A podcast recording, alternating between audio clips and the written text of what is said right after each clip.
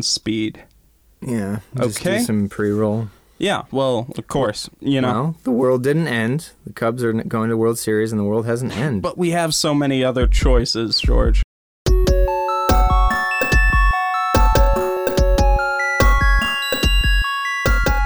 I am Eric Totorapatu.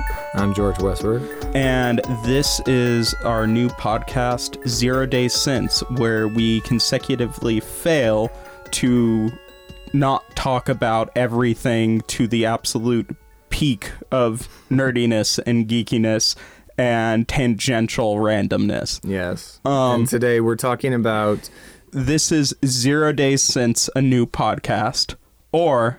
My Favorite Podcast. That's right. Um, so, in, in general, and since this is this is our official pilot, um, we have a lost episode. But you're, we you're won't n- talk about that because it's just too too infuriating subject matter. But. For, but we're not going to talk about the content of it, but we will talk about that if we make it to the milestone of like ten episodes.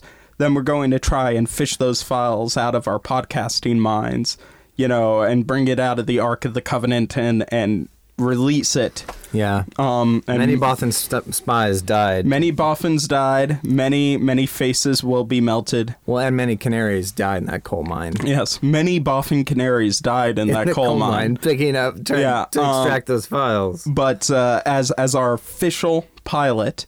Uh, what we did in this episode, and I want to warn you all in advance, if it wasn't made clear from the base concept of our episode, that if you're the kind of person who gets uh, irritated by the recurring segments and filler tangential conversations and podcasts, you might want to bail on our podcast now, because that's basically the entire concept. Well, don't bail. Just download us and don't listen to it. That's what I do. Download and review. And review. Review us on iTunes, which we're not on yet. No. But we will be, because apparently that's the thing that helps.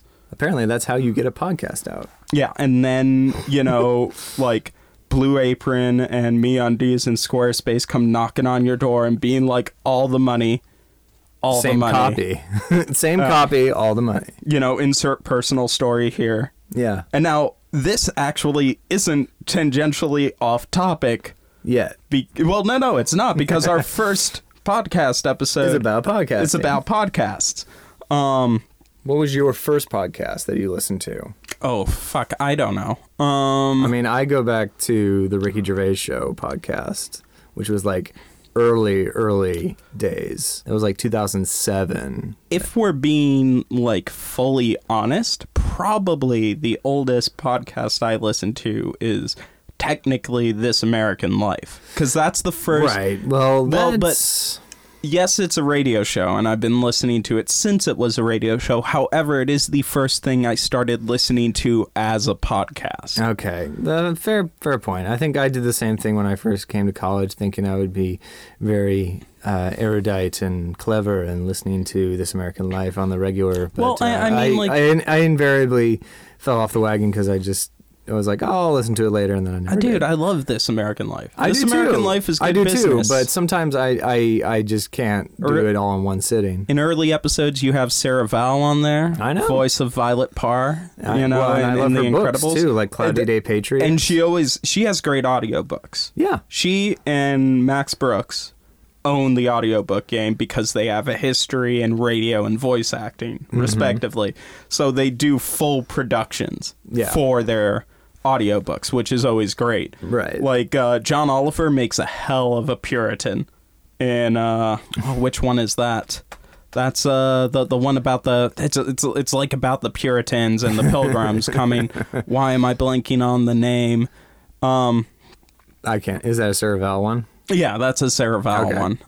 Because um, I'm like, I don't think there were any Puritans in World War Z. no, no, that's in the Zombie Survival Guide. Okay. Yeah, no. Um, he was very puritanical zombie survivalist. Yeah. Very Spartan in his... Really, it's just a metaphor for the witch trials. Yeah. But, um... Uh, but and- what we decided to do for this was to talk about... Uh, we gave each other our uh, podcast recommendations. Our, yeah, our, our current, like, favorite, our newest favorite podcast that the other is not listening to. and said, you're going to go and listen to this, and then we're going to come back and we're going to talk about them. And depending on how that talk goes, it's either going to become, you know, a, a like joyous conversation of what's great about our podcast taste, or a drag out debate that, that will end our friendship. Yeah. For ten years until gone. The, until the next episode. Yeah. You know, ten years gone until ninety minutes on. And then it's, yeah, and th- then it's like um, the Looney Tunes with the Ralph and Sam, right? The sheepdog yeah. and the wolf, which is just Wile E. Coyote with a palette swap. Yeah. Yeah. What I always loved about those is the concept that they're just on Clocking the clock in. employees at the same place. It's nothing personal. It's right. just... Which actually fits to a certain degree the recurring concept in Looney Tunes in particular of the actor trope. Yeah. You know, they're like, all actors we're, on a we're set, all actors. Or vaudevillian actors yeah. on a vaudeville set. Leading to some very, very brilliantly dumb jokes. Like, is there a doctor in the house? I'm a doctor. What's up, Doc? End of joke. End, end of bit. Um, so Eric recommended Eric recommended to me that I okay, l- listen yeah, sure, to sure, sure. Uh, My Favorite Murderer. Murderer? Murder. My Murder. Favorite Murder. Uh, and uh, with Karen Kilgarth Karen and Kilgarth Georgia Hardstark. Yeah. Together they are Kill Hard. Yes, Kill Hard. Yeah. um, and I... I, I dig the hell out of that show. Yeah. I, I'm most certainly a murderino. What I love about it is they are just hilarious people. Um, yes, clearly. And, and they remind me a lot of some of my friends, like my friend Maya, my friend uh, Erica. My friend Erica writes for uh, Bus Magazine, and uh, just like uh, uh, just several of my friends, like, you know, this is this is how they would just settle in and talk about murder with Something a great with a morbid fascination. You know, a great uh, feminist comedian bent to it. Um, yeah. And uh, just also, I think they're the kings of reactions. or, yeah, I'm going to go with kings. You know, I was going to gender swap it to no. queens, but no, they they are the they kings. Rule. They are the emperors. the, the, the, the, the grand holy space popes. Of, or the czars. Yeah. Uh, space popes. Synonymous. Z- Czar is just Russian for space pope. Oh, yes. I, yeah, sorry, not for I'm, Caesar. Yeah. I missed that in my in not, my history class. Uh, My Favorite Murder is currently blowing up. It's it's very huge. It's been, uh, sh- you know, like uh, trending uh, at the top of the charts, getting a lot of followers very quickly. They started, what, a year ago? Uh, less, less. They started this year. Gotcha. Um, and uh, so, like, I'm waiting for the Bell House tickets for here in, in uh, Brooklyn, in New York, to be announced for their live show to try and buy one, but they're going to disappear like... that, you know, they're going to be gone. Um, I've done a couple of drawings, like on my computer and my my phone, you know, um, just fan drawings and, and stuff because because I dig it. It's a great show. But, uh, you know, it's part of the uh, Feral Audio family of podcasts, which, as far as podcasts go, it's good. It's got some uh, other stuff. I haven't listened To uh, to we well in particular the one I'm most aware of is We Watch Wrestling, which is uh, co-hosted by Vince, whose last name I forget, who is um who is uh, Georgia's husband, right? And they got married this year at some point because that comes up in one of the episodes. Although I'm not sure if you've listened that far yet, but um they they are frequent passing references to each other in the mm-hmm. different podcasts because of that. But uh, Feral Audio is established, but it's not like a dominant cultural force as a podcast brand. And that's my perfectly, like, just seamless, unnoticeable segue into the podcast you recommended to me, which is um, Talk Salad and Scrambled Eggs with Frasier Reexamined. Frasier Reconsidered. Reconsidered. Frasier Reconsidered with um, Matt Mira and Myra. Myra? Is it Myra? Myra? Matt Mira. Well, that's that's a milestone. That's a hell of a milestone, George. We just reached our first name mispronunciation. There we go. I'm sure it'll, do, it'll happen more Congrats, often. Congrats, sir. We we we are now legit. Well, it's because they always make fun of that in the podcast. Well, every podcast does this because every podcast is run by humans. And, of course, if they were run by computer synth voices, they would do it more. Yeah. But so it's Matt Mira and Kevin, Kevin Smith, Smith, who has... Are you sure course, it's not Smythe? It could be Smythe. Yeah, but uh, but he has but he has a whole network of podcasts, Smodcast, Smodca- which is Smodco. probably one of the uh, most out there and and prevalent. Yeah, podcast they have, brands. They have like over. I think over two dozen podcasts that they yeah, do. Um, Fat Man on Batman, which is really Fat Men on whatever thing, usually superhero related, we want to be talking about now. Yeah. Um, J- Jane and Silent Bob Get Old, which is just right. them going around and talking with Jason Mewes. Now, consummate comic book geek that he is, do you think Kevin Smith is aware that there is a character...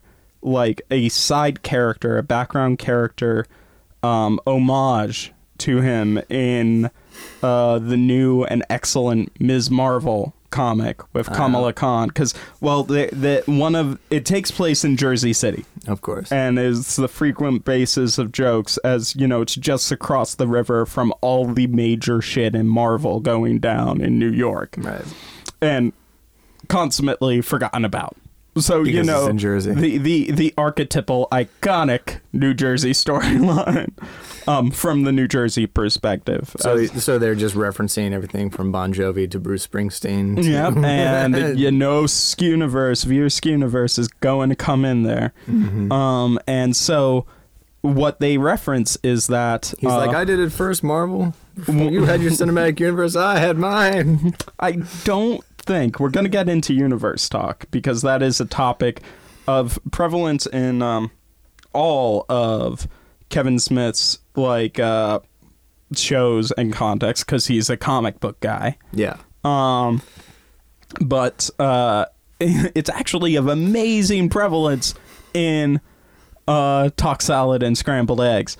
Um, the universe of cheer, the Cheers. Well, just all shared universe concepts. Uh, but we'll get into that. But the, still, I want to finish this thought on uh, Miz Marvel, right? Uh, so one of the main characters, Bruno, um, works at a uh, convenience store, like a corner store, mm-hmm. to uh, to pay his bills and stuff, right?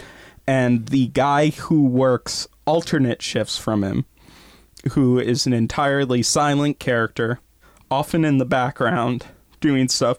But, the, like, he'll throw the keys to him and mention that he's on the alternate shift all the time.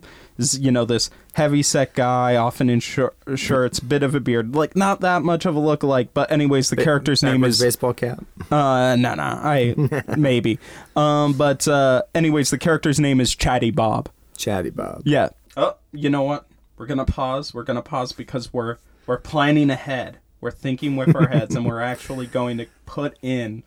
commercial break stops. So we'll come back right after these messages from our sponsors. Damn right.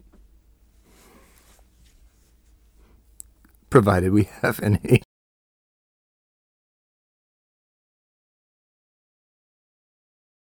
And we're back. Yeah, and follow us on the Patreon we don't have yet. Or the Facebook page we don't have yet. Oh, Facebook page will be easy. And we're talking about the uh, the podcast that we recommended to each other right. to listen so, to. So... And uh, to finish off what we were going on is uh, the one that George recommended to me, uh, Talk Salad and Scrambled Eggs, subtitle Frasier Reconsidered, uh, is basically um, Matt Mira, got it now, and Kevin Smith talking about and creating commentaries for various episodes. Every episode of Frasier. Various episodes so far, every episode in in premise, in yes, theory, in theory of of uh, they want the sitcom Frasier. They're not skipping any episodes of the show. They are doing every episode of Frasier. Typically two per episode, although there are some exceptions, like the pilot where they do zero episodes because they just get off on tangents and, and talking about um, uh, whatever's interesting well, to them. Well, I, I mean, time. look, I, I mean, Kevin Smith is essentially old man podcast at this point. Like, you, you know, like how Wolverine becomes old man Logan. He is old man podcast out there. Uh, no longer able to really make sense on his own, but with podcasts, he can rule the post-apocalyptic landscape of new media. Yeah, that trailer just dropped, too, and I, I just, I'm just so confused by it. It looks like it's a good trailer, well, but I'm confused because, like everything in the X-Men film franchise, time is totally messed up.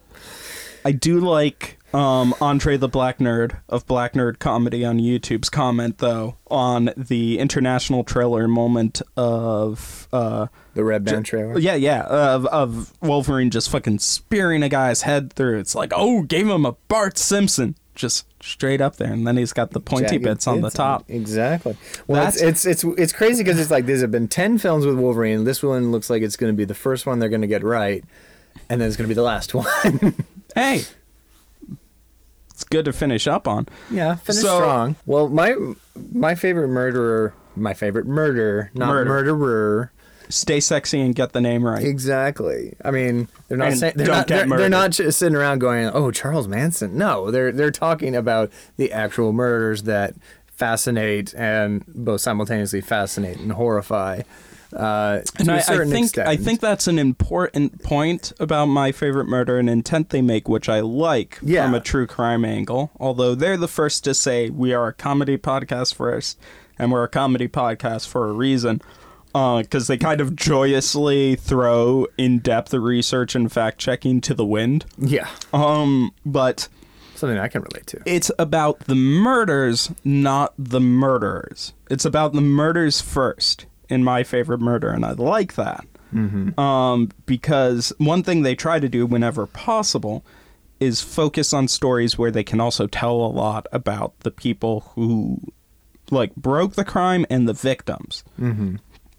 You know, so I, yeah. So I mean, I've only listened to uh, th- three, two and a half, three episodes. Yeah, three episodes. I did three full.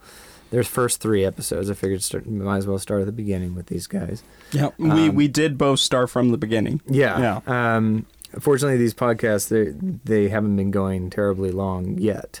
So no, I think uh, they, Talk both, Salad is just about a year and a half old. Yeah, yeah, just about that. My and, favorite murders uh, this year. Yeah, they they have like thirty or forty. Something yeah, episodes yeah, they just hit like thirty-eight. Yeah, I mean, I, I enjoy them. I, I as far as like hosts of the show, and they're very very funny. Of course, they're t- the things that they're talking about is also just stuff that uh, I I don't dwell on very much. Because some of that stuff just makes me very uncomfortable or very uh, just depressed. Yeah. A lot of the, I mean, just the subject matter, the way they present it in is not what's depressing me. It's the, the crime itself. Right, right. And which is, I think, is part of what makes me pass the, you know, the test of whether or not I'm human. Or... Right, and and, and they they kind of point out frequently that a big part of their concept and their fascination with this kind of story, and I, and I relate to this, um, is that it's it's that they're like anxious, neurotic people, yeah, who worry about every possible scenario. You, you know that there's I forget which episode they mentioned it in, but that kind of notion of. Uh, Locking their doors. Well, locking their doors, but also that idea that any time somebody you really care about is like a minute late or doesn't answer a text, you know, you don't think first, oh, do they hate me now?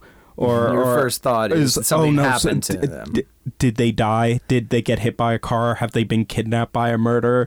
You know, some part of your brain's like, I'm going to text you until you're all right. I'm going to come save you. Um, but, uh, Yeah, and, and you know, that that kind of, like, nervous overthinking of of the world and kind right. of learning a lot about it is a way to... Neurotic uh, kind of... Uh, well, it's it's also it's a way to manage it yeah. in a way and, and uh, conquer it. And you often discover, like, good parts mm-hmm. uh, of, of life, too, and also just... you know, humor. Uh, I did see. Yeah, they do. They. I do feel like they are not flippant about it. It's. It's. I feel like the way they're hosting it is you. You do. Their humanity does come through.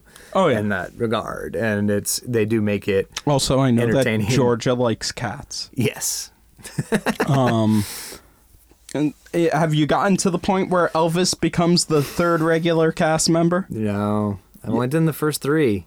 And, and they don't have the tag yet? No. Well, they Dang. just have the song. Uh, at the mer- at the beginning. At the beginning. But the the end tag ends up being with Elvis. I, I thought it started that early in no, the show. No. Well, you'll see. You'll All see right. what happens when Elvis wants a cookie. I don't want to spoil it, but I'm going to spoil it. He Gets meows. Murdered. Okay. What the fuck is wrong with you? My Favorite Murder. Are they? They don't murder Georgia's cat. Oh, the cat's name's Elvis. I thought yeah. you were just saying, like, just randomly an Elvis impersonator shows no. up. Or an Elvis Costello. Elvis is a Siamese cat. I didn't know that was the I'm allergic cat. to cats, but I'm sure he's great. I'm sure he is, too. He's been well, trained maybe. enough to react to being asked if he wants a cookie. Oh, well, if that's what you're talking about, yes, I think they did start that. Okay. I am redeemed. Yes, I just didn't realize the cat's name was Elvis. They say, Elvis, do you want a cookie? I didn't. Okay. I mean, I, that just kind of, to- but when you said Elvis, I'm thinking Rhinestone Cowboy. Tell me more about this guy. I haven't heard of him before. Well, apparently he's not dead. Um, oh, the alien singer. Yeah. Right. He just went home, according to Tommy Lee Jones in uh, Men in, in Black. In that documentary, Men in Black. Yeah. Um. But so, sorry. Go on. My Favorite Murder. What did you think? Uh, dish, sir. Dish. I'll give it a... I'll, I'll, I'm not sure it's something that I can listen to regularly because the... Just because the subject matter is... I mean, nothing against them. It's against the people who commit these crimes. So it's just those things are really just bring me down and depress me to no end.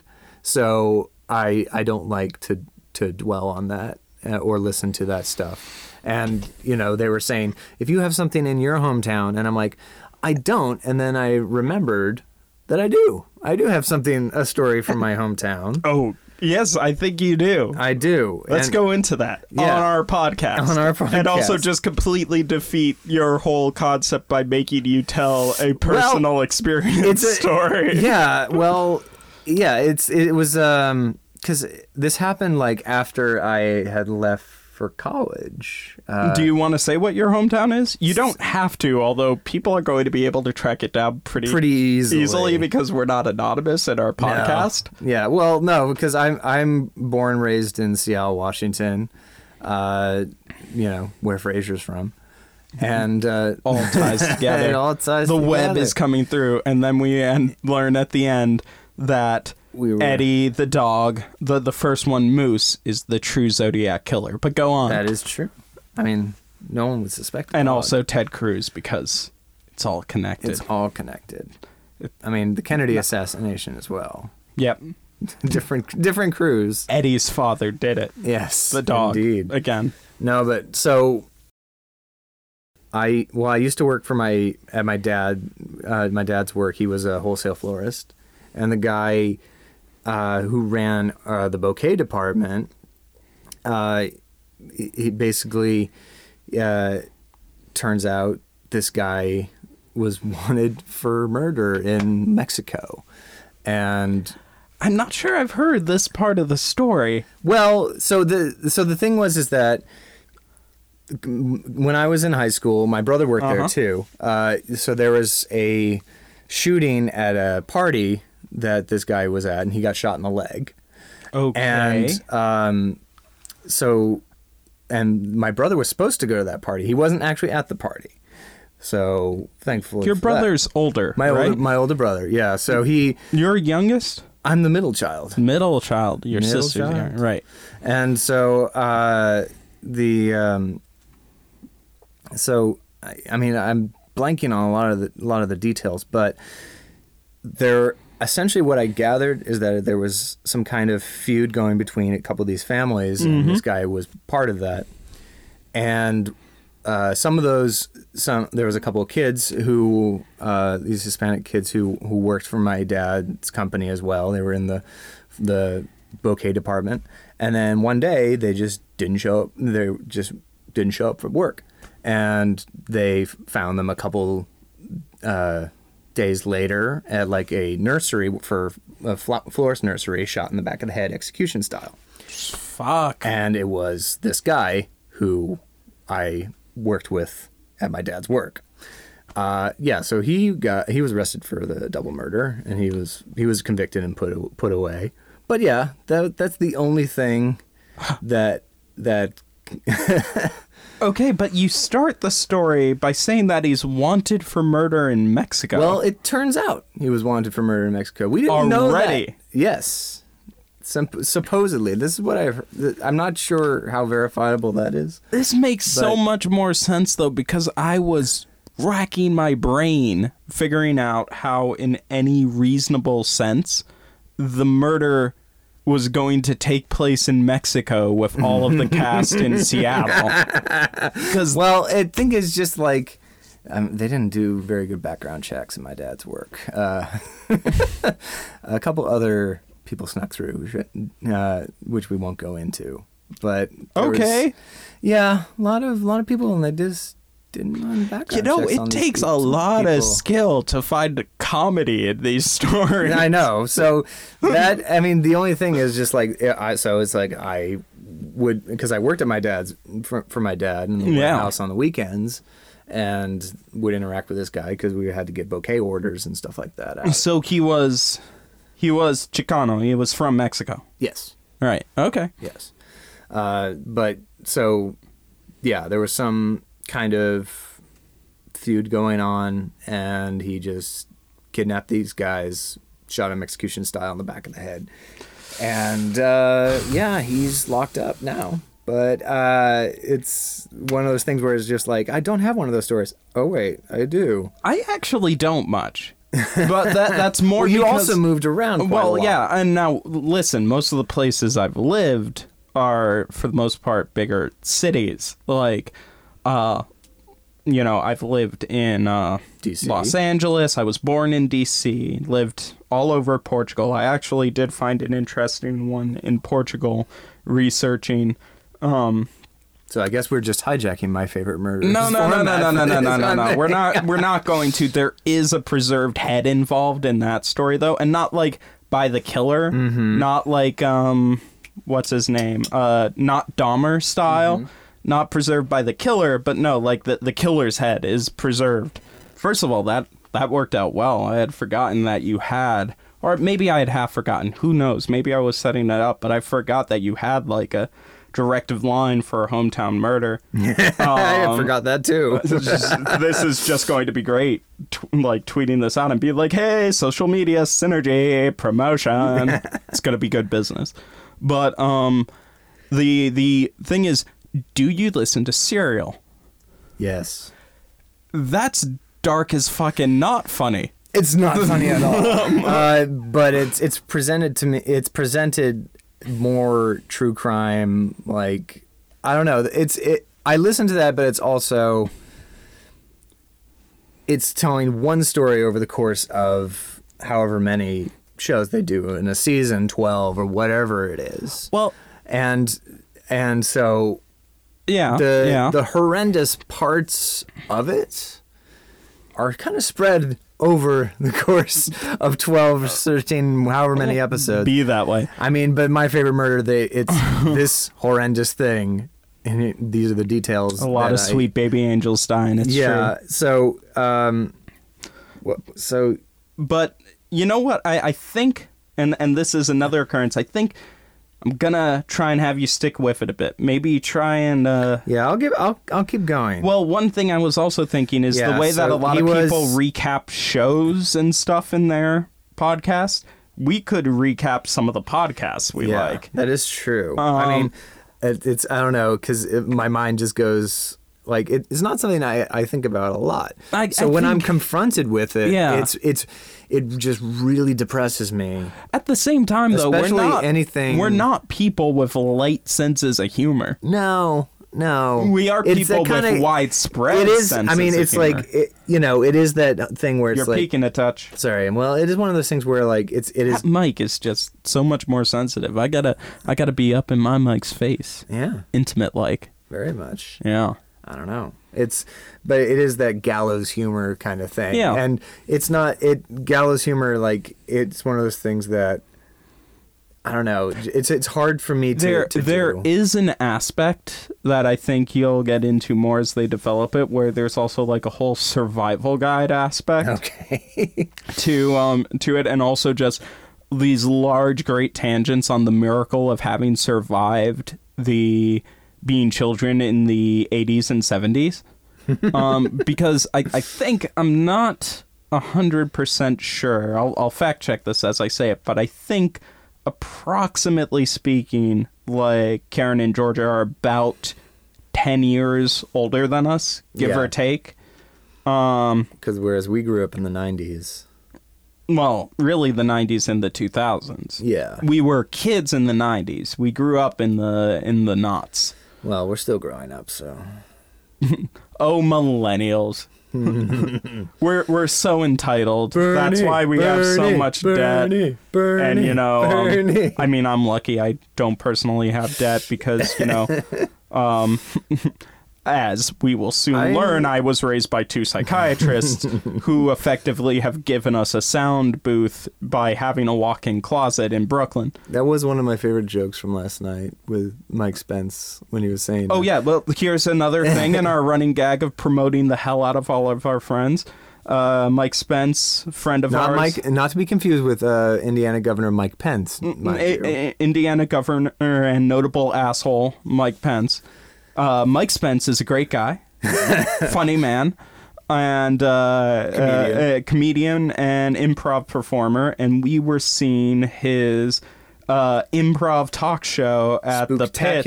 Yes, the uh, the Halloween twenty sixteen uh, election election slash Halloween spooktacular. No, no, spooky. Uh, Votetoberfest? Votetoberfest. Yeah. One of the guests was William Howard Taft's ghost. Yeah, that was impressive. Yes. And all it took was a seance and pelting everybody with uh, with Whoppers. Whop- well, and the, not, the candy, not the burger. Not the burger. Yeah.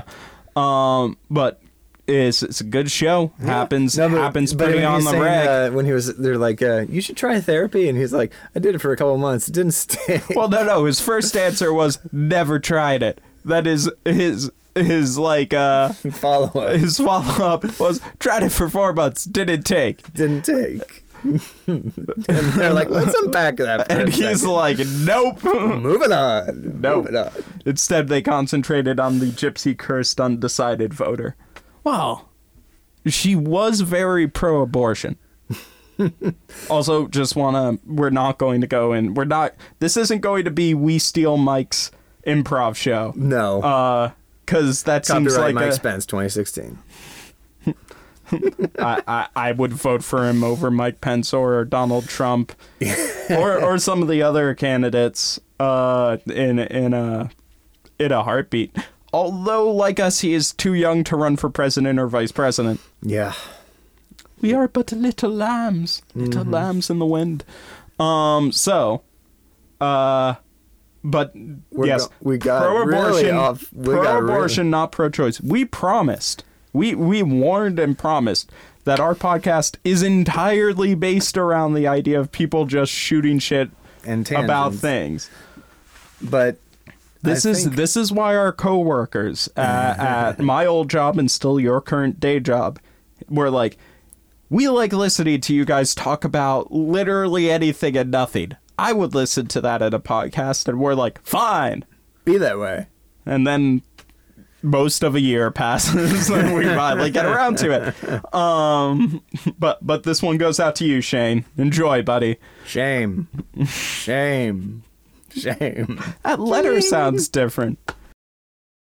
Uh, and on that note, we have another uh, forced insert of a commercial break. So... We'll be back with you after these messages that we hope to get. MeUndies. Blue Apron, Casper, Squarespace. Buy them all. Give us sponsorship. We're desperate. So, we're back. So what other podcasts do you listen to on the regular? Um, some other podcasts I re- listen to in the regular. One that I've been wanting to get back into is Welcome to Night Vale, mm-hmm. which I oh, definitely yeah, think one, we yeah. should do a future episode on fiction podcasts, which are interesting in that they are the minority element of podcasts, mm-hmm. especially popular one. Most podcasts are either news, commentary, or I, I'd even say history-based. Um, and then you have also, and a lot of these cross over with the idea of comedy podcasts, right, uh, which often hit on all the topics and are at times quasi, got like quasi-fictional sections or bits, but they're not really full fictional stories. Mm-hmm. Uh, the other one I listened to, which is in that same kind of branch, um, but I've been listening to less because it kind of ended, was Thrilling Adventure Hour. And Thrilling Adventure Hour, I don't like every section as much as the others, but my favorite section, which I like a lot, is their sub-series Beyond Belief, which is about two twenties-era Manhattan socialites um, who are uh, really in love with each other, constantly drunk, constantly annoyed with everyone else, and the best spirit mediums in the business. um, yeah, um... Frank and Sadie Doyle. Okay. Yeah. Paul F. Tompkins is uh, Frank, and I'm, I'm forgetting who plays Sadie. Well, like the podcast I listened to, I there you put me on to uh, Ask Me Another, which I I haven't I've kind of left uh, by the wayside. I haven't been keeping up with that. Um, I do want to catch back up with that. I, yeah. I'm a big fan of Jonathan Coulton. Oh, yeah. Um, as as am I. And, uh, oh, what's her name? The host. I like the host. Yeah. Um, but I, I'd say that took over. Uh, wait, wait, don't tell me for me is my favorite kind of radio quiz show. Mm-hmm. Um, although, interestingly, it is an N P R production. Does yeah. it actually broadcast? I, I don't know W Q X R, because W Q X R, I, I think, maybe. Well, it's a New York-based production, but there's like three different New yeah, York. Yeah, but every every like public radio station around the country has local programs that they do. Sure, sure. So but, I think this yeah. might be one of theirs. And I, I mean, there are, are a, a bunch of huge ones here. Radio Lab, yeah. of course, another one I listen to. I think we mentioned that at the top a little. Mm-hmm. Um, I also. I mean, I just started listening to The Dollop, which mm-hmm. I discovered through, um, uh, through My Favorite Murder, mm-hmm. and their fucking excellent first like live episode, cool. which is, is just great. Um, also the live episode of The Dollop that uh, Karen and Georgia uh, guest on. These were at the L A Uh, podcast festival. Mm-hmm. Um, obviously Serial. Serial. Obviously yeah. Serial is fantastic. I have no idea what they're doing for season three, and they kind of stopped with the updates of uh, what's happening of, with Anand's trial. With Anand's yeah. trial. I also do um, Hardcore History, which I discovered through Stephen Colbert's podcast when before he had it, before his show came on. Right. He was doing podcasts and he talked about uh Dan Carlin's Hardcore History, so I got really into that. Uh, and we both listened to a couple of other Smodcasts. Yeah, I do. I do. Jane, I listen to Jane. What's Sound. Smod? Where does that come from? Smith and Mosier. Damn it! I should. I should. I should have fucking got known. that. I should have. I should have fucking got that. I'm like, is it smog? Is it like? What's it stand? It's not Silent Bob. Muse. You thought it was Muse. Smith and... Well, no, no. I, I didn't no, think it was Mosier. Muse. Because you don't... Yeah. Look, we all love Muse, but I, I think he and, and Kevin would be the first to say that you don't put Muse in charge of things. Well, they, they now both jointly own Jay and Silent Bob together. That's... Smith's a good guy. Yeah. Doesn't always write the best stuff, but sometimes writes great stuff. But he's good to his people. Yeah. And but so we do a lot. I, I do listen to Jane Silent Bob Get Old. Uh, I listen to fewer Smodcasts than you do. Yeah, I, I pretty much I listen. I mean, I to, do Fat Man on Batman. uh, Jane, Silent Bob, Get Old, uh, Talk Salad and Scrambled Eggs, and the and uh, I do Hollywood Babylon. Hollywood Babylon, I do occasionally. It's yeah, hit or miss for me. Hollywood Babylon's hit or miss yeah. for me. And it's it's just a few of the segments. It's like another podcast that I like, but is hit or miss for me is uh, Last Podcast on the Left, mm-hmm. which has a lot of great stuff. There are a lot of really funny episodes in it, but some of their caricatures are really cr- cringeworthy. And mm-hmm. I, I say this as, you know, somebody in the brown spectrum of people. Um, it's like uh, their, their, their occasional Latin impressions and their Asian impressions. I pretty much can't listen to an episode yeah. that it's in. In general, I really like the podcast, and the guys on, on it are funny. Mm-hmm. But those, it's just like ah, a little bit, a little bit. But no, you know what? Still, I'm gonna say it's a good podcast. Yeah, it is. It's just um, it's not for everybody, and I wouldn't recommend it to everybody. Um. Stuff You Should Know, I kind of fell behind on that one. Stuff You Should Know, I I wouldn't say it's hit or miss for me, but Stuff You Should Know for me, it's unless a podcast s- that I just... Well, some some aren't as good as others. Well, I mean, unless... Because I'll listen to it if it's a subject that I'm yeah, interested in. Yeah, but the, the other thing is there are so damn many, I'll just be like, yeah. I'm going to pick one at random and listen to it. And sometimes that's great. I'll, I'll admit, I've been trying to get into the some of the other How Stuff Works podcasts. They're having trouble hitting for me. Yeah, I, I tried uh, Stuff You Missed in History Class. I couldn't. Um, that, that one that one was tough for me. I, I eventually dropped um, Stuff They Don't Want You to Know, their conspiracy podcast, because uh, it's g- pretty straight, like in its that's delivery. A, that's and, a little... Yeah, I, I'm just, I'm not up for it. Yeah. Um. But Some t- fucking Iowa, man. No, I'm sorry. I'm checking. The, You're checking five thirty-eight. Another podcast I re- listen to religiously. Uh. But of course, which is the around elections the podcast. elections. Yeah. The not the, their sports stuff. I do follow some of their general interest stuff. I'm just not interested enough in most sports to continue to follow it in general. Yeah. Um. But you know. Another thing, another thing along that line, On the Media, another podcast I follow, although, again, one that's also technically a radio show, but just great because it's like the media. They're, they're like, we're media people who are going to hold the media to task for all the bullshit. Oh, yeah. We do. I also listened to the B B C World This Week. I used to. I don't as much anymore. I, I, have, I haven't uh, done it for a while. Um, I think... There was just too many uh, ISIS-related stuff, so I just kind of was like, I don't want to listen to this right now. Um, there is this problem where human I, beings, I should, we can't... I should know. We can't... Well, we can't. We can't know everything we in that yeah. way, especially anything which we need to be empathetic about and emotional about, because human beings, we're, we're overactive, for the most part, in how this affects us. So... I think if, I stopped listening to it around Brexit. If you, that's oh. what also happened too. I'm just like, okay, B B C. Uh, As an E U was... citizen and an American citizen, all I'm saying is we can't fuck up two times this year. Well, to be fair, there, are, you know, people are saying, well, this could be like the Brexit thing, this this presidential election, and Nate Silver always points out. Yeah, but the polls were really bad for well, Brexit. And incomparably bad, because they had nothing to really compare to. Yeah, and, and so they weighed things like, differently. They did they, a really good episode in yeah. the five thirty-eight Elections podcast about Brexit, about Brexit, where they're yeah. like, we don't know, right before it happened. Uh, but man, there there is there is so much. We'll, we'll do an episode. um maybe we'll maybe do an episode zero days um, since the last Brexit conversation uh, uh, or stuff I wish I didn't know.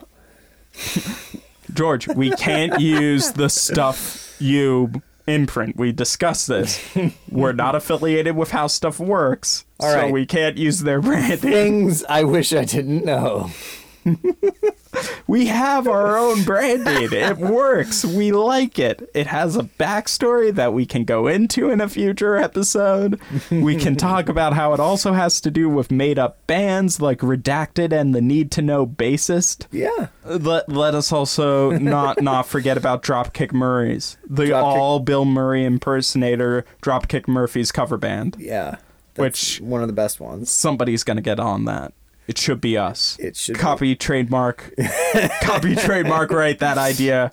twenty-six now. Copy mark. Copy. Copyright mark. Copyright service mark. Copyright service mark restricted. That does not flow off the tongue. That scans no, very poorly. Yeah. That's not we'll going to, to be a part that. of a Lin-Manuel Miranda verse no. when he teaches us all about, you know, the Puritans through jazz and uh, funk. I hope I, I don't. I always did the B B C. I did, I did the B B C podcast like they would do, uh, you know, B B C World uh, World Service, but it would it would be two podcasts a day. Okay, and I just couldn't keep up. Yeah, because it was you know their morning daily. Ah, no, it was their because basically it was a, a compilation of stuff that would go out on their radio show at the World Service of for their news. So they would do a morning morning stream and an afternoon one, mm-hmm. and I just couldn't keep up. It was just, it's just. It was just so much. Did I stand up in the last hour? No. No. That's weird. My watch thinks I did. Well. I'm not going to look a gift horse in the mouth. I don't... I don't. This dental it's... work is flawed. Why must you turn my dentist office into a house of lies? Which? First Simpsons reference. One of the first Simpsons references that we've had. Right. And jumping from Simpsons reference to the fact that in a podcast that we really should have talked about already, in the first episode of it, Kevin Smith says that his favorite joke in Frasier isn't even on Frasier. It's on The Simpsons. Simpsons when Cecil, Sideshow Bob's brother, voiced by David, David Hyde, Hyde Pierce, has his eyes covered by Bart. Bart. Uh, Bart. And Barton says, guess who? And he goes, Maris? Yes. And that brings us to Talk Salad and Scrambled Eggs. Frasier Reconsidered. Yes. Talk Salad and Scrambled Eggs. Frasier Reconsidered. What'd you think? Uh, well, well. th- there's a lot of inroads for me here. First of all, Frasier played a big role in my youth and growing up. Because it was a really popular sitcom in our household. Yeah. Because I was raised by two psychiatrists mm-hmm. who are also geneticists and academics.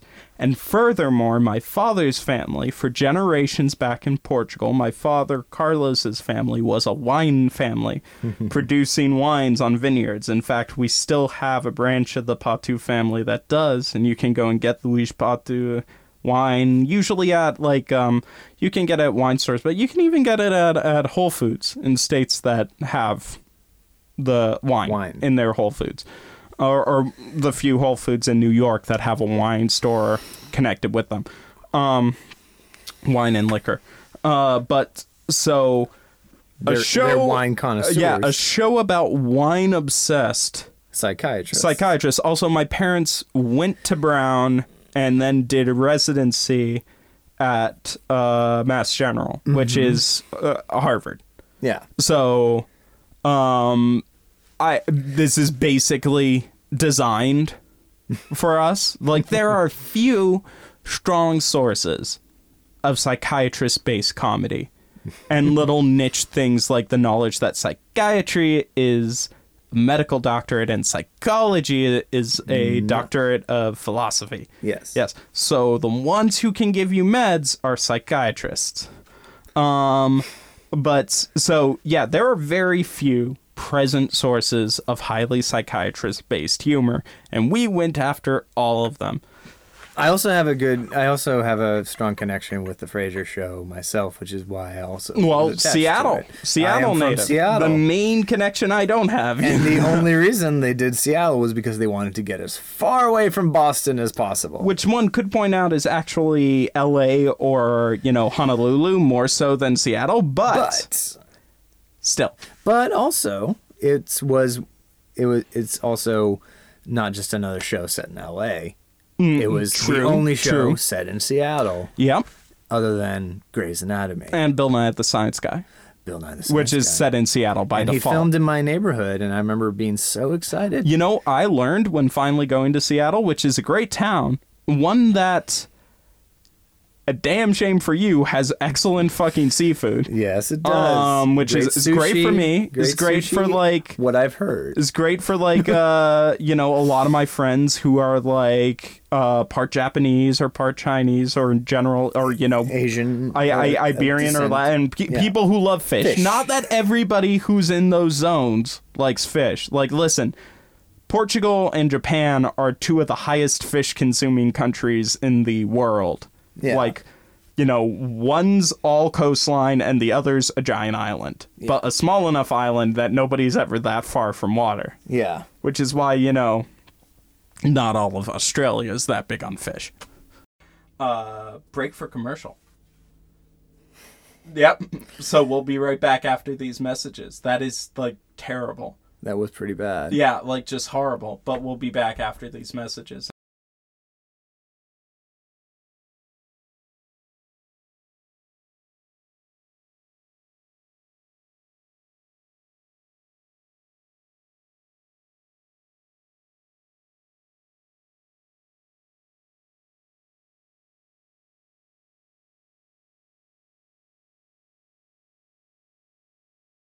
And we're back.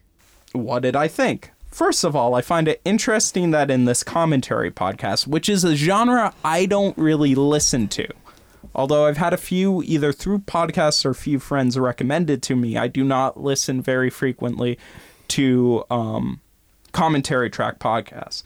Another, another. Kevin Smith does uh, every every uh, nineties Batman. Uh, Burton Schumacher Batman commentary tracks. He also does commentary tracks for uh, the Dark Knight Returns Part One and Two animated mm-hmm. one, which I, I think you've pointed out to me. Yeah, him and him and Mark Bernardin. Oh. So a podcast. So it's a it's a commentary podcast for a show that you had some connection with. Yeah, which is good. But also, here's the thing: I used to love the show growing up, but as will happen. When you, you know, especially in the arts, when you go from, because every, everybody who really gets into the arts and stays in the arts stay, starts off as somebody who's completely involved and addicted to them, to like storytelling. Like, and then I could wear it out. Well, you don't, you don't wear it out, but you, this is a problem in the arts, which is when you become an artist, you almost always become an artist because you are a huge fan of art and you love art and you have some spark for it.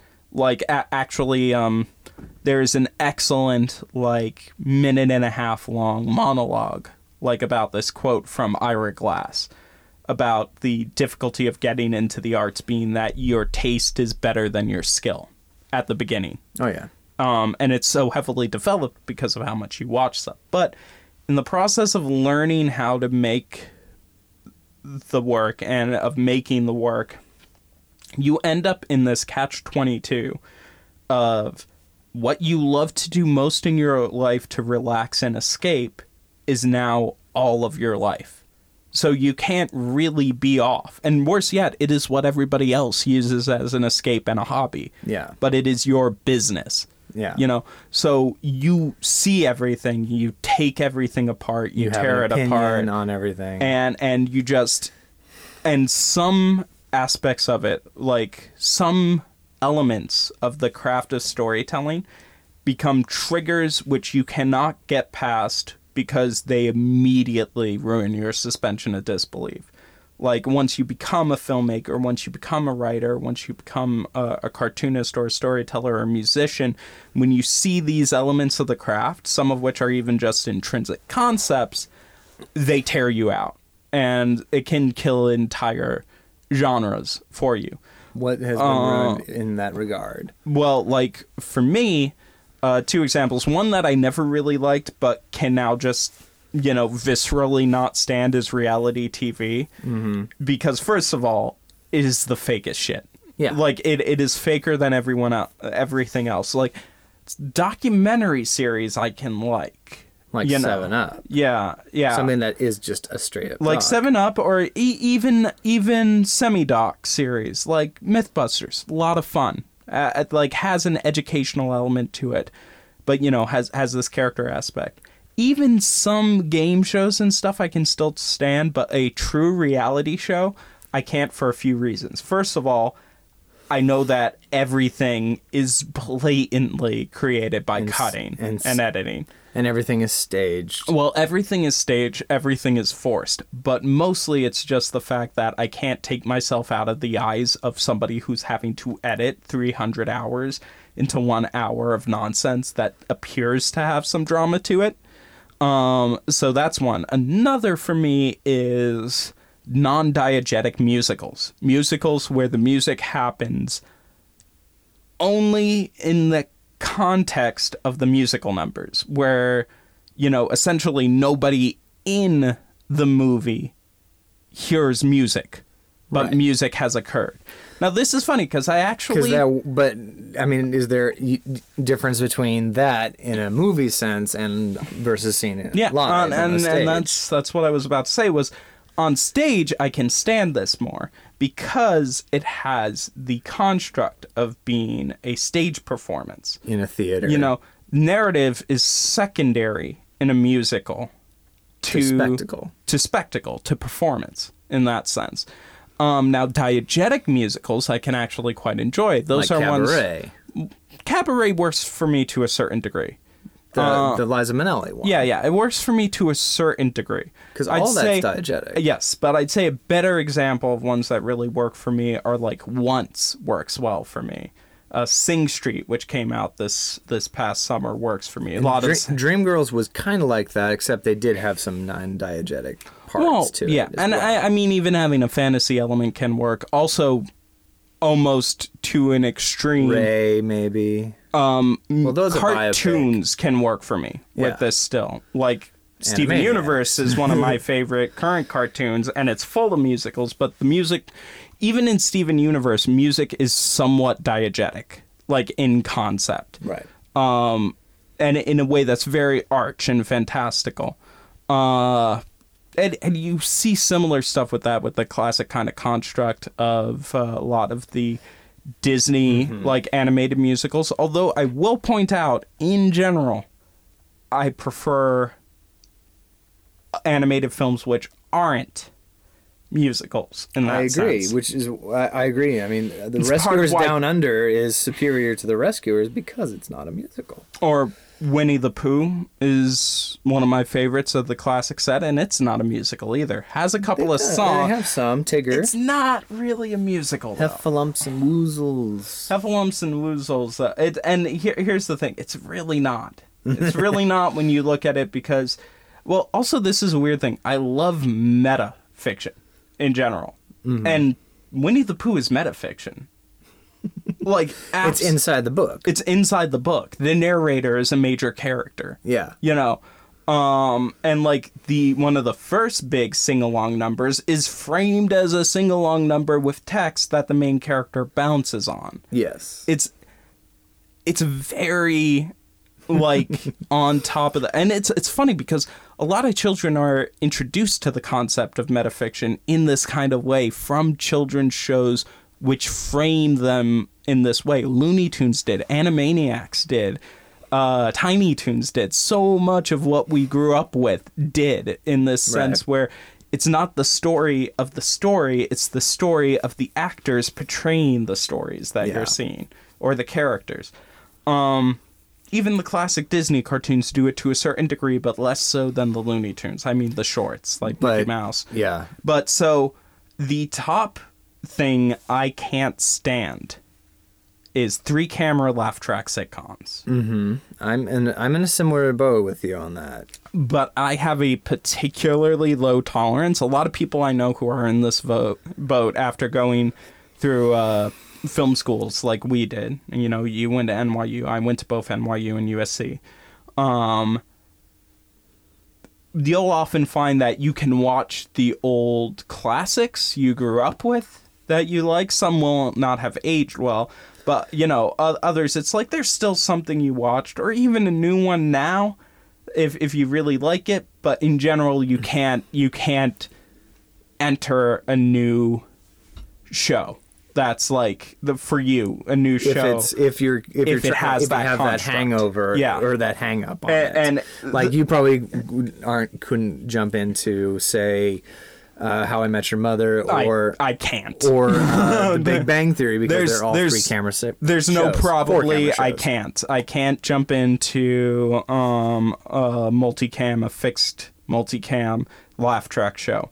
However, most of the old ones I used to like as a kid, including Frasier, which is probably in retrospect my favorite personally for these reasons we went over, I can't really watch anymore because. My God, I can't get out of the head of somebody who's actually making it. Now, interestingly, sketch comedy and variety shows and stand-up all work for me, but but that's because that's they're the construct they're predicated on the construct of being an audience member, not of being a viewer. Like being a li- you are like a live audience member as the television viewer when you're watching a variety show, a variety or, show S N L. Or a talk show or a stand-up routine. Like, you are in the same role as the audience members. With a sitcom, you're not. You're more in the view of, like, a film-goer or uh, a typical television audience member, somebody who's supposed to be fully buying into the concept of the show as a narrative construct, as a continuous world, right? But they're having to pause for laughter, which you own, and that's the only sign you ever get of the audience, is that laughter yeah. when they hold and pause, and you know because it's a live because it's a live show and and hit that point. Yeah, the problem for me is trying to divide the live show from the delivered recorded show. Yeah. You know, that's the thing. Seeing these shows live is intrinsically and by design a different experience than watching them recorded, and they're presented as different experiences, right? And that that for me is killer. Like, that is very, very, very hard for me to take seriously. Even and look, I liked Seinfeld a lot, I liked Frasier a lot, and you know Friends. The, Friends I was just never huge on. I wasn't either. Yeah, but you know the the big thing with Friends is I just haven't seen a I lot did. Of it either, and like we've said, I can't get back in to. Well, trust me, Allie watches Friends well, nonstop. Dude, so many, so many people and love it. So many do, people our age grew up I, with it. I just couldn't. I just don't like any of the people in it. That I don't have that much of a problem with. Like, maybe I don't like them a lot, but it's not like they're all. It's not like, say, Always Sunny, which we've discussed before. Right. I like Always Sunny, but I can't love it because I they're all I don't despicable like, people. I don't like, and, and they're despicable people who are not made likable. Yeah. They're not made. They're unsympathetic is the best way. You're not supposed to to, to to empathize with them, to think they're reasonable or see a human side in them. They're caricatures yeah. as a result. And for me, that's very hard to get into. But that's a that's a different problem than with the the whole fixed camera setup. Because um, if you took the Frasier scripts and put them in a single camera uh, setup, they could work very well for the most part, but they would need to be shifted. Of course. Yeah, you know, because that that's another thing that this construct does is it really makes it setup, punchline, delivery, hold. Yeah, you know, that, that live stage performance rhythm, setup, punchline, delivery, hold. And the hold is the killer for me. It's that whole idea of, and now hold for laughter, hold for laughter, hold for laughter. It also doesn't help that the way that three camera sitcoms are mixed, even ones that have a live audience and not a canned audience, which most of the ones we grew up with are live shows. Yeah. They're mixed in a way to make every audience sound as similar as possible. Right. They're actually mixed in a way where they might as well be canned. Yeah. You know? And again, it's just like, okay, whatever. um, and so that's your hang up with that's Frasier. my well, that's my hang up with going um, back and watching Frasier or other sitcoms, like traditional sitcoms that I liked as a kid. Um, now, would you have the same problem with older ones like, say, I Love Lucy or MASH? I... Uh, or is there MASH, much more of a distance there? I've never actually seen MASH the sitcom. Mm. Not in a way that sticks in my brain. When I think of MASH, I think of the, the film. Movie. Yeah. Um, and, and of course, they couldn't say the word suicide on T V, so that's why it's just an instrumental version of that song. Yeah. And suicide is painless. And so... Actually, I don't even remember the melody. I just know those are the words. It brings on lots of changes real fast. But, uh, so, you know, we'll like, I Love Lucy. There are some elements I still like in going back to it. But that also leads to another aspect, which is older black and white T V shows often have a better design aesthetic to them than a lot of the seventies, eighties, nineties color sitcoms. Awesome. Like from a production design yeah, perspective? Yeah, and I think it's just because black and white was easier, especially on T V, because it was more... The bla- black and white like aesthetic on T V and film were more similar, whereas initially on T V, you could not capture the same kind of well, yeah, you couldn't do sensitivity and or... depth, even on, well, especially in color. It was hypersaturated. You lost half your gradient range. T V shows look unnatural. Color T V shows yeah. look unnatural in a way. Black and white T V shows look constructed, but they they in the same way they that... hold up better yeah. uh, often in a, a, a degree. And there are some exceptions, actually. Certain live action drama and science fiction shows that were done in color are often having new, like, editions of them done from their original film negatives, and they often can hold up pretty well. Not always, but can. You know, but, like, for instance, you know, it's this weird thing where if you look back at, say, the first episode of The Twilight Zone, or the entire, like... Black and white Twilight Zone. Runs, or the early black and white seasons of Doctor Who, they look better than early color incarnations of the fran- of the same franchise. Like, they've aged better, you know, because they they all they had to do was worry about lighting and sh- it's well, all light about and lighting and shadow. It's it's those color. Key elements. Like, we, as some of that final guard, the last people at that nexus point between the analog and digital worlds, had to shoot film and had to initially shoot and cut. Black and white film on Steambacks, like, yeah. um, which we'll go more to in depth because really, man, are we eating time before going into the podcast? um, but so, uh, you know, it is easier to design in black and white. Mm-hmm. This is absolutely true. Yeah, because that leaves you to let yourself and the viewers fill in the color world that we know. Or Ted Turner. I'm not even sure of the full meaning or intent of that joke. Is the col- it, it's just going on the, the recolorizing. Yes. Right? Because I, th- I thought this was like a weird turn about, you know, uh, like Ted Turner's like environmental and educational television initiatives in the nineties. And like, they got to cover the rainbow of people. When, and, and together they form Captain Planet. And he's blue. Played by Don Cheadle. Trees, trees, trees. He needs to be Don Cheadle. It's not. It's, I mean, Leo DiCaprio was. To quote uh, a joke from a Futurama commentary track, that's a one percenter right there. Like ninety-nine percent of people that we could ever hope to listen to this podcast are not going to get that joke. You know what we say about the ninety-nine percent majority of our, you know, hypothetical audience who we love and cherish? Fuck them. We find it funny. Um, Thank you, five people who got that joke. And to the rest but of like you, Leo please, DiCaprio, please, please keep I, listening. I we this, don't want you to leave. Because I read that this week where it was like Leo DiCaprio's production company is uh, doing Captain Planet, but I don't know. If I that, didn't read this. I don't know if that means Leo is going to be Captain Planet because I really don't think he's he too be. Short. It's the he wrong body type. Yeah, you need Don Cheadle. Okay, you don't necessarily need Don Cheadle. Okay, Idris Elba. Idris would work. Don Cheadle would work. Uh, dude. Um, Chadwick Boseman? Sure, sure. Also, uh, The Rock.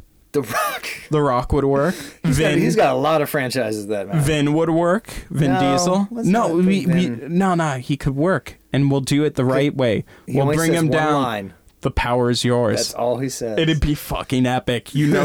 Like if you get uh, not one line, if you give Vin Diesel a as word. many lines as you want, but a limited vocabulary of fifty words or less, he will turn in the greatest fucking performance of the movie. Something that will last. But if you that give will him live more... in your heart. But if they don't, but if they give him regular words, that man delivering the word Superman. Like, I get teary-eyed. Fuck, Iron Giant's a good movie. I think I, fi- uh, I finally showed that movie to Allie, and she was like, this is really good. Just, it's a boy and his dog story, but the dog's a, a giant, giant robot. robot. In other words, it I is the you. perfect boy story. Yeah. Let me run you through the first three and a half episodes that I've listened to of uh, Talk Salad and Scrambled Eggs, which I think I'm going to stick with for a bit. And we can we can touch back on these. There's not that many. They've only well, there's not that many. So that's part of why we can stick with these a bit and kind of do a weekly recap, recheck in. I think with both these, you know, because uh, we we we have the tolerance. You know, you can listen to Murder and force yourself through that, and I'll continue to watch a three camera sitcom and force myself through that. Even Steven, Universe. Apple Pie, Universe, Esquire. At that law. was not me. That was you. It wasn't me. Oh, well, then I guess it was just an email. Anyways, right. So. Talk Salad. Talk Salad is typically, in concept, a person-to-person chat. Just update how you've been doing. Very classic kind of podcast element. Um, also, pretty much something which Smodcasts, as a rule, specialize in. Everyone has person-to-person conversation. It's just like conversation. These are people who like each other and like shooting the shit, right? Um, and then commentary tracks for every episode of the sitcom Frasier, from one of the longest-running and most decorated live-action sitcoms in American history, and the only one of note about psychiatrists. Yes. Not with psychiatrists, but about, about psychiatrists. psychiatrists. Um, but it's also both. Yeah, it is both. The thing is, though, literally at the gate, more so than us, because, again, our entire show concept is based on here's our approximate work frame for our conversation and go. This is the topic. Yeah, yeah. yeah. We, we have a general topic, and then we literally talk as two close friends and creative goofballs and geeks who have known each other for a decade. Like, th- this is basically our concept. Yeah. We'll go into more of how we re- reach the title, like I mentioned before in another episode. But for now, sticking with this. So, even more so than us, at the gate, Matt and Kevin fail. Like, the first episode entitled of of the podcast entitled Our Pilot does not feature a commentary track for an episode of Frasier. It it features a lot of interesting background on Frasier and why they both love it and why it was a landmark show and their T V nerddom. Um, but at the end of about two hours, they're like, we really can't have an episode commentary now. And it's like, no. No, it's we too, can't. Too long. But what, what what they go over is the fact that both of them weren't initial watchers of Frasier, which mm-hmm. is actually something that makes them different from me. Um, Same. And uh, I mean, I was a latecomer, but I did watch it when it was still yeah. new episodes. I, I think I think Matt actually did, but was a latecomer like you. I think if I remember the the construct correctly. Um, but Kevin came to it after because he was like, "Oh, this is like." Watch, this is like watching The New Yorker. And the thing is, he's actually kind of right. I'd, I'd recommend that Kevin read The New Yorker more, although if I remember correctly, he might have a bit of a history with significantly negative reviews in The New Yorker, which can which can sour a periodical for a man. Yeah. But the thing is, much like read much, much, much like the strips in The New Yorker, um, they're at their best, they're not about, they're about putting the core concepts of simple humor into these pretentious, rarefied, highbrow settings. So it's basically, what if a bunch of vaudevillians snuck into Harvard? Like that that's kind of the kind of the concept behind.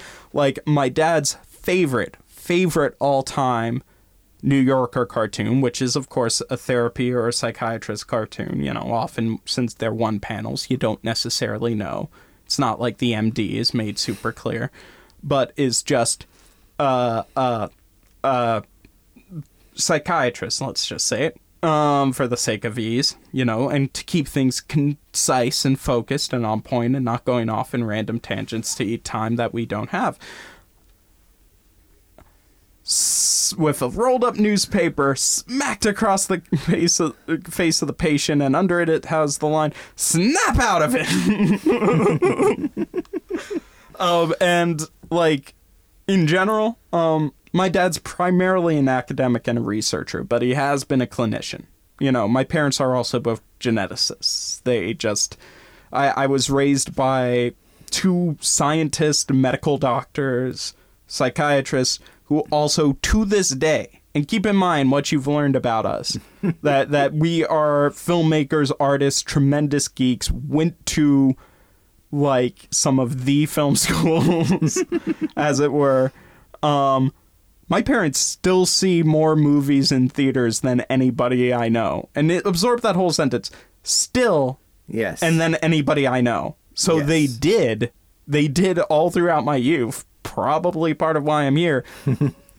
But then anyone I know, and most of everybody I know now works in film, T V, books, or media. Yeah. Like, our lifeblood, our entire going... existence is story and film and fiction. And my parents are like, yeah. We're just, going to a movie this week again? We're, it's like, we're out. We're, Every weekend. We're, we're, well, no, no, I don't mean that. We're out of movies that we want to see that we haven't seen yet. Like, we, we burnt through our backlog and, you know, mom hates horror and my dad could take it or leave it. Um, so... Yeah. The, so Ouija two, the, the, the Ouija it's out, even though is... it's supposed to be really good. Frasier was just the right point for us, so I watched it, like, as a kid. Right. A lot. Yeah. And found it to be very funny, and at times even funny for reasons which are ridiculously over-the-top, over-informed, inside baseball, and actually, like, pretentious and overly highbrow. Like, my family would laugh at it and be like, ha, younger brother, no serious psychiatrist today would subscribe to any of the psychological ideas or tenets of Jung or, or Freud. Freud. Uh, I think that's part of the joke. Well, but if, if it is, that is the highbrow element. Yes. Um, the lowbrow element is a, a pun. uh, but I I'm Frasier's younger brother, so be there'll be no blaming mother today. Um, they go through this whole breakdown and they run into some very interesting recurring elements. Uh, Matt and Ma- Matt and Matt, Kevin, Matt and Kevin do in their commentaries and even before the commentaries. One of which is the show is to a certain degree history of sitcoms. Yeah. Like, that is an element that ends up being in it. Because Dick Van Dyke Show. Dick Van Dyke is a Lucy. Huge one, which I did not realize, even though I know I've seen episodes of the Dick Van Dyke Show. But it was about a comedy writer. I had no idea, no yeah. recollection of that fact. I've never seen a single episode of the Dick Van Dyke Show. And also, again, about how just random bits of media, stuff we don't think of as highbrow, is often how meta fiction started mm-hmm. eating into our brains early. I, yeah, and they talk about the Jeffersons, All in the Family. Right, and they talk about a few things. First of all, of course, Frasier is technically part of a shared universe. Wings, Cheers. A simple shared universe. Tor- right. T- the, tor- the Tortellis. Sure. But the failed spinoff of Cheers. But, um, and, and that's true. And... Uh, if you even break it down even further, which I don't even know if Kevin is is, is Kevin Smith's aware of it, the the grand unified theory of television. Oh, I'm sure Kevin Smith has I mean, heard of it. But I mean, they've come so close to talking about it, but but they I don't they oh, haven't gone just into it. Actually, there's a name for that shared universe. It's the uh, I'm forgetting it. It's the Saint Elsewhere u- universe. It is the Saint Elsewhere, but I think it's either all of television the, is tied in with is that, potentially that part boy. of this one universe. Yeah, um, because of crossover episodes and stuff. Well, because all of Saint Elsewhere is revealed to have take place inside the mind of a little autistic boy. Yeah, and so therefore all of television is inside that little autistic because boy. Because you can expand from crossovers, canonical crossovers. Like I even made I. I was so fascinated by it, I started making a chart and seeing where they all cross over, and it was it, I, it's fascinating to oh, me. Oh no, it totally is. But like the, how the, the like the is, Wire exists in the same universe as the X-Files. Oh yeah, and yeah. and that's and that's only just because of Detective. Of course uh, they don't, but yeah, but they exist in the same but universe. But they do Woo. because uh, certain characters from. So, crossover. Anyways, they do touch on shared universe, which is something. Development is also in the same universe as well. But shared universe ideas yes. are something that I've always loved. In fact, Kevin Smith is part of the reason I love them because of the universe. Because they are yeah, and tied together. yeah, and much like uh, also um, Tarantino did the same thing. The big two comics, uh, comic brands in the U S did the same thing. Um, and a lot of the franchises tied to them. D C A U, which will, guaranteed, one hundred percent, a thousand times over, come up in depth in the future of this podcast. As the best D C universe. And among, and among other things. Yes. Um, but, and you know, so... Yeah, so the podcast is... Uh, the does touch on Frasier this. Frasier Reconsidered does talk about... the shared universe of the Cheers-verse. Yeah, and just shared universe in general is a fiction construct. And this ends up being a jumping-off point for some of Kevin Smith's favorite topics, which are, like, Star Wars. Sci- sci-fi, Star Wars, and, and comics, off of which we suddenly arrive in episode three of the show at Terminator, which is, as I understand it, a recurring element of the show. Yes. Much like, say, housekeeping and corrections are an element of uh, uh, My Favorite Murder and of Stuff You Should Know. And um, how, you know, re- reviewing new episodes of The Flash is a recurring element which has gone on to pretty much take over Fat Man on Batman. Batman. Batman on Flash, it's, man. It's this damn close to being the official Flash podcast in this point. uh, so they go into this in-depth conversation in episode three, which is the most recent one I've listened to in its entirety, and the first I it... listened to without watching Frasier at the same time. Because I thought, let's roll them dice. Roll them. I'm pantomiming rolling. Yes. Okay, that's about five times. I'm going to stop now. That's right. Pantomiming the dice, actually. Snake eyes! Um, moving on. Uh, so... Boogie boogie. They go through it, and they actually, you know what? For a start, they go over some things I agree with. First of all, they hit on the interesting point that some people are like... This was also before Terminator Salvation came out. You mean Genesis? Genesis. And it's actually right when it came Gen- out. Genesis. Yes, it's right when it came out. And the reason I recommended this to you is because it's like the zenith of podcasts. A podcast about... It, that's just a commentary track of a T V show. It's it's a very, very niche yeah, thing. It is. It is. And it's one that works well for me. And as you, you pointed out, it does have some issues, which I'll get to. Um, what I like about this, though, what I like about their Terminator discussion is they actually go on to defend Terminator Genesis in a few ways. And they also bring it up in reference to um, uh, Jurassic World, which they really don't make a clear judgment call on. Fair enough. It's literally a tangent of a tangent. But, uh, so what they say is, I'm looking forward to it. I like it. And Matt's like, yeah, I'm a huge fan. As he points out, he puts Kevin Smith to shame. Matt Mira does in his in his Terminator knowledge. Yeah. He's like, well, they go into a lot more depth in the original novelizations. This is the level we're dealing with here.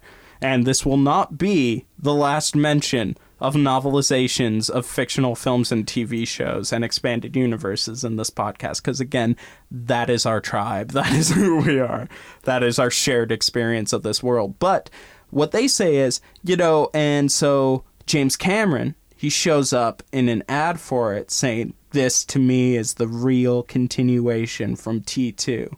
And they're like, you know, a lot of people were like, oh, man, how... James Cameron's been bought off. But then as they point out, wait, no, think about that more. You can't buy off James Cameron. You can't actually just be like, we'll give you a million dollars. It's like, why would I do something for a million dollars?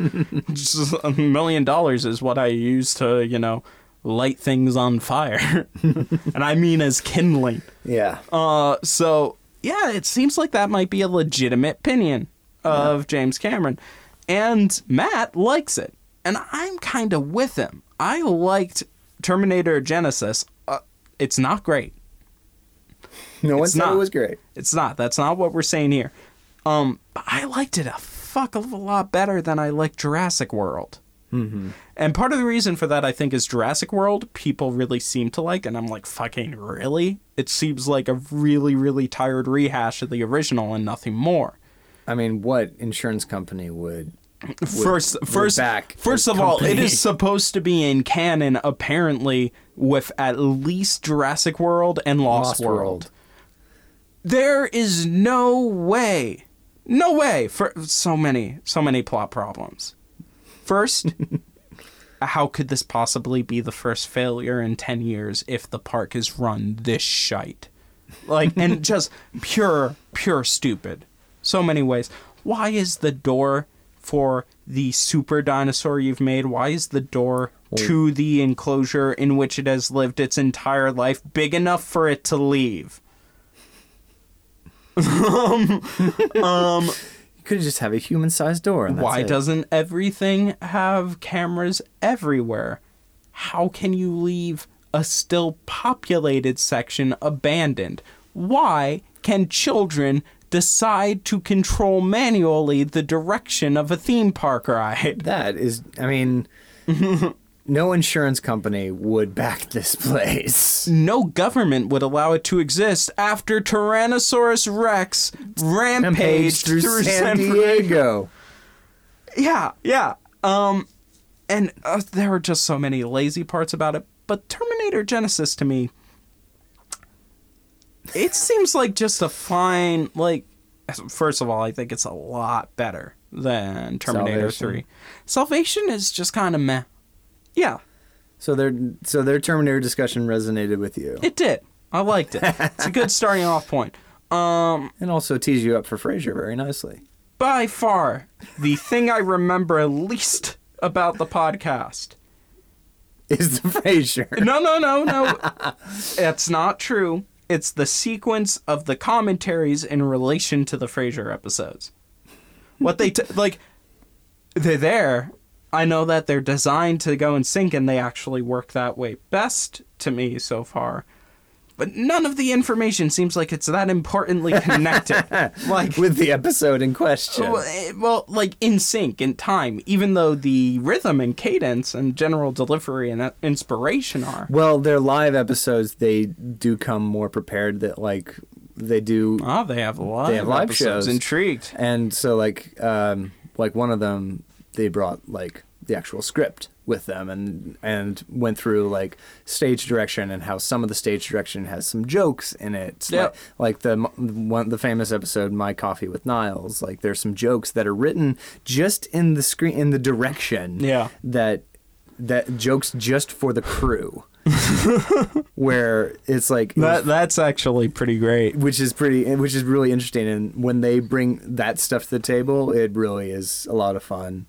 Um And it's, a, I mean, that's, and they also do, uh, they have Ken Levine on, who's uh, one of the writers for Frasier and also was a announcer, mm-hmm. um, baseball announcer. Oh, I, I, Ken Levine. I didn't realize they were the same person. Yeah, it is. Yeah. Well, it was like in when the... Also, I know so little about baseball, jokes, but I was aware of that guy being an jokes, announcer. He jokes about how during like the yeah. writer strike in the eighty in like eighty-eight or whatever it was, he was the only writer making any money because Thank he was because he was doing broadcasts instead. Thank God we've never had one of those again in our industry. Mm-hmm.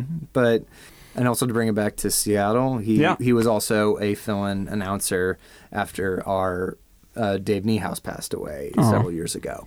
So, and he was our he had announced every you know since the very first game of the Mariners, he was our announcer, Dave Niehaus. Question for you, George. Came in and filled in. So you have watched baseball and been like a baseball fan in your life at all, some point. All my life. Yes. Okay.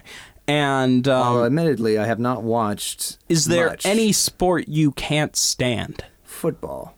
Okay, okay. I have been, and not soccer. We both like soccer. I enjoy soccer because yeah. I can't, you can't stop watching it. Yeah, yeah. We both like soccer. My two favorite sports to football. Watch are we soccer and hockey. Yeah. Um, I mean, soccer, hockey, so- soccer slash football. Yeah. Uh, hockey and basketball. All dynamic, interesting, but you I don't can't stop watching those. Actually, this will be I don't perfect. Watch them very often. This will be perfect because you, in a future episode, can defend baseball, and I can defend American football. Oh God, I can't stand American football. But American what you're going to say is because the play's broken up and it stops too much and it's boring to watch. And yet you're going to sit there and defend baseball. This will be a solid episode. Yes. Hashtag Team George. Hashtag fuck Team George. I could set up my own team, but nah. No. Final thoughts. My final thoughts. Um, I do have just a little bit to finish here on. There are elements that don't work for me in the podcast. Um, the biggest so far is that it does drift at times and I can just kind of zone out. I don't hate it, but it doesn't necessarily keep my interest. And the other one, which is more intrinsic and I'll have to see, is to me this is like an audio book where I also have to be watching the video companion. Like, not really? Well, no, it kind of is because I do feel at its best you should be watching the show at the same time. And I can't get that out of my head. And the thing is, I like my podcast to be audio, and like pure audio, and then not I can, referencing anything else that that don't have to have a visual element right. to to reach their peak. And that's part of why I don't really listen to commentary uh, podcasts as much. Not because I don't like commentary. I fucking love commentary. Right. I I think the decrease in uh, not that everybody was good at commentary. Some people are great, but.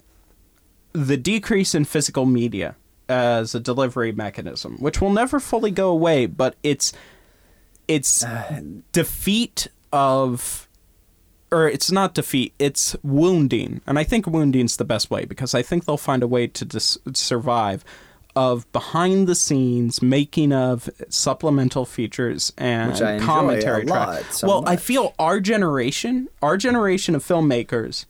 That is part of our experience of being film buffs and right. film geeks and film aficionados as we were the D V D generation as children. And we list, and we watched everything on them yeah. and listen and discovered the You know that tracks. Experience of yeah. when you would look at the D V D of a movie you really liked and it's like, doesn't have a commentary track. I'm going to wait and see if it has a special edition that comes out later, you know, before I go and buy it. Like that, that sensation. Yeah. The first one I listened to, the first commentary tracks that I listened to or that I was aware of, and then I realized other movies had them on D V Ds as well, was obviously The Lord of the Rings special edition.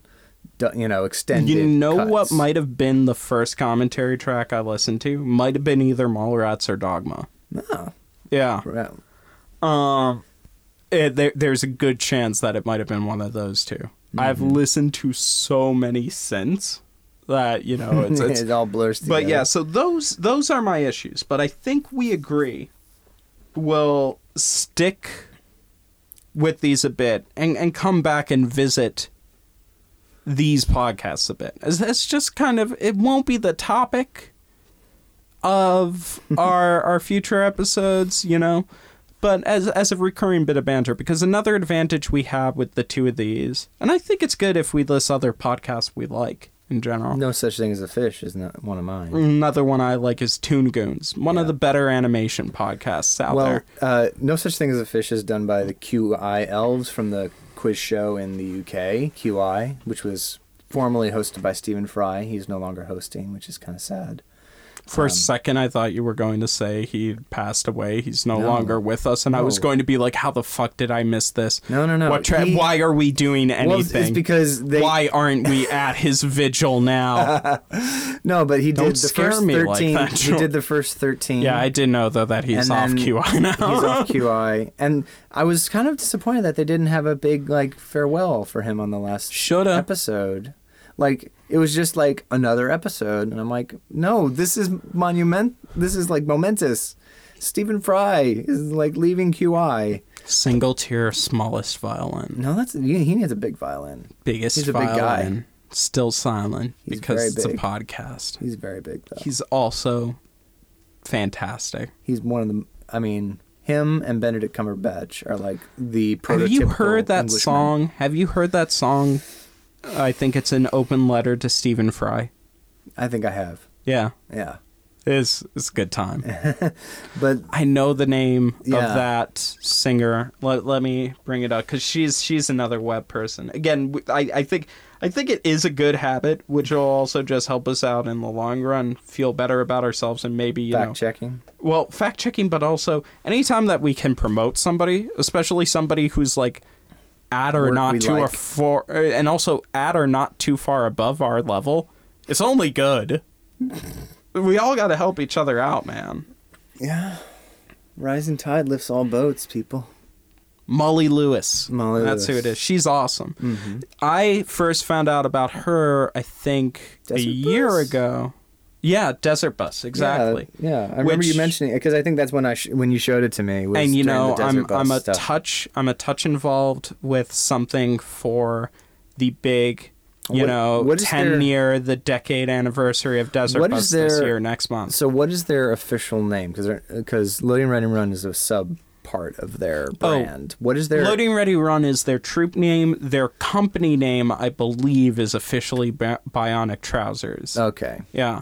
Um, I thought that was just a recurring piece. I didn't realize that was their, what was their name, Bionic Trousers. I didn't. I think it's like Bionic Trousers Incorporated or Bionic Trousers L L C, L L C something, something like that. Yeah. Um. But uh, L L P. Anyways, though, if you don't know about Loading Ready Run and Desert Bus, Desert Bus for Hope is a really great fundraiser that uh, raises money for the charity Child's Play. They're entering their tenth year this year. Um, I've previously... When, did, when does it happen? It, it always happens around the time of American Thanksgiving, which I clarify because they are Canadian. And right. they intentionally target American Thanksgiving because the majority of their audience is American, is American which is actually true for all Canadian enterprises yeah. in entertainment. um, but that's We're going to have our own Thanksgiving, eh? That's just because Canada has the same population as, I think, California. You know, so mm-hmm. it's like there's a lot more people in the U S.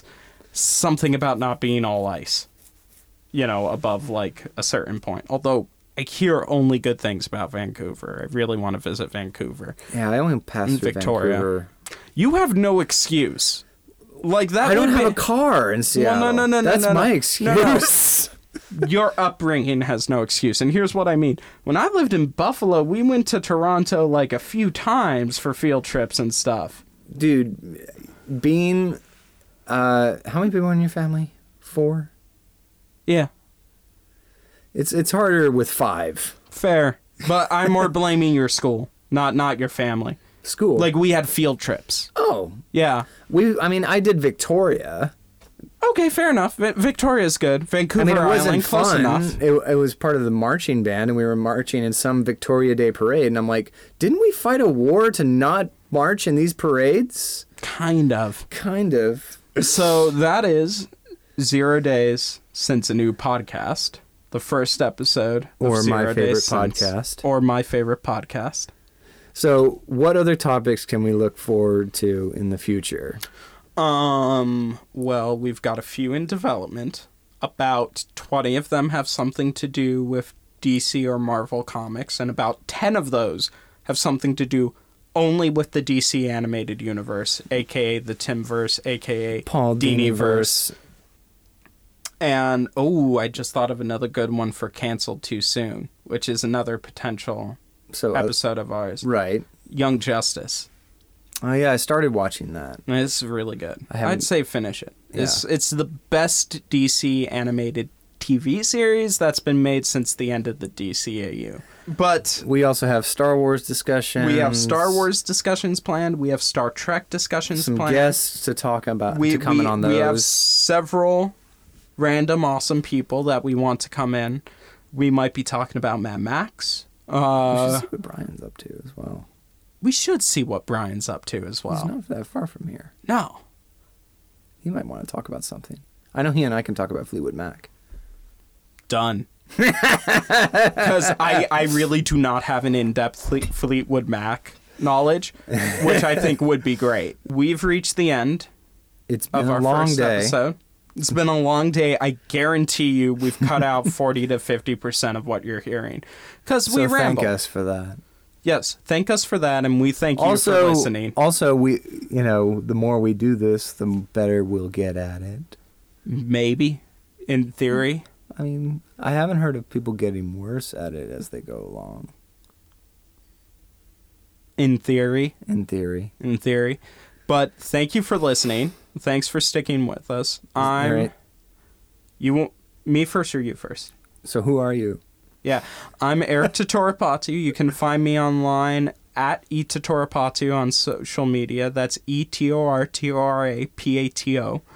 And you can also find me at e Totorapatu dot com or by searching for my new webcomic, Extra Existence. That's X T R A Existence, no spaces, on Facebook. That's who I am for now. Who are you? I'm George Westward. You can find me uh, on social media in various places at, at George Westward. That's G E O R G E W E S T B E R G. I think they were going to struggle less with your name than mine. Yes. Um, but, but there are a couple of different spellings of Berg, let's be fair. That is true. Um, one means mountain, the other means city. So that's right. We're going with the mountain one for me. We really shouldn't go off on tangents during our end promo tags. But go on. So we know who you are. What we, else yeah, can we I'm, find about you? I mean, you you can find me on YouTube. Yeah, I have an animated web series that Eric helped me with uh, designs for called uh, The Adventures of Ben and Sarah, which is also on YouTube and on Instagram. And do you have anything coming up? And we also started a web series called Everyday Snape, which, which... is about uh, Snape, Professor Snape from the Harry Potter series, doing everyday things. Uh, so we just did one and uh, going to start filming, hopefully, another one next weekend. And uh, we'll probably do some stuff on Harry Potter, too. Future episodes. Yeah. yeah. Um, Fantastic probably, Beasts. Well, we could we could bring in Allie for that one. Sure. So we can know, probably bring in like eighty-five actually, people we know. Cause she, well, yeah. Well, she actually read all the books. I have. I've. I only. I stopped after four. Andrew's uh, sister, Jessie Canizaro, just started a new show, Puffs, which I think is uh, around forty-second Street. It's it's about a uh, tangential storyline about a bunch of Hufflepuffs. Just get screwed over because they're not in the no, books. they they they don't get screwed over. They're just like watching the books happen, but from their perspective, as you know, the I guess the Stoner House, um, as as they have been declared over time. It's like one of those houses watching the Montagues and Capuets fight and be like, what the, what's going on over there? Yep. They apparently have a tough time when Cedric Diggory goes through his unpleasantness. This is Zero Days Since. You will hopefully very uh, soon be able to find us on uh, iTunes and on an R S S feed. Some people put up their podcasts just on their own independent site. Like Double SoundCloud? Toasted does. Yeah, it's, it's SoundCloud. You'll, you'll almost certainly be able to find us on both iTunes and SoundCloud. between the two, you'll be able to find it. Yeah. And um, we promised to try and hone this to be as good a thing as possible. And we hope that at least this attempt, which we're calling our first attempt for the episode that shall not be named, unless we make it past ten episodes, and then we might edit or, together or and by popular it. request. Thank you for listening, and we'll see you next time. Ciao. Bye. Deus.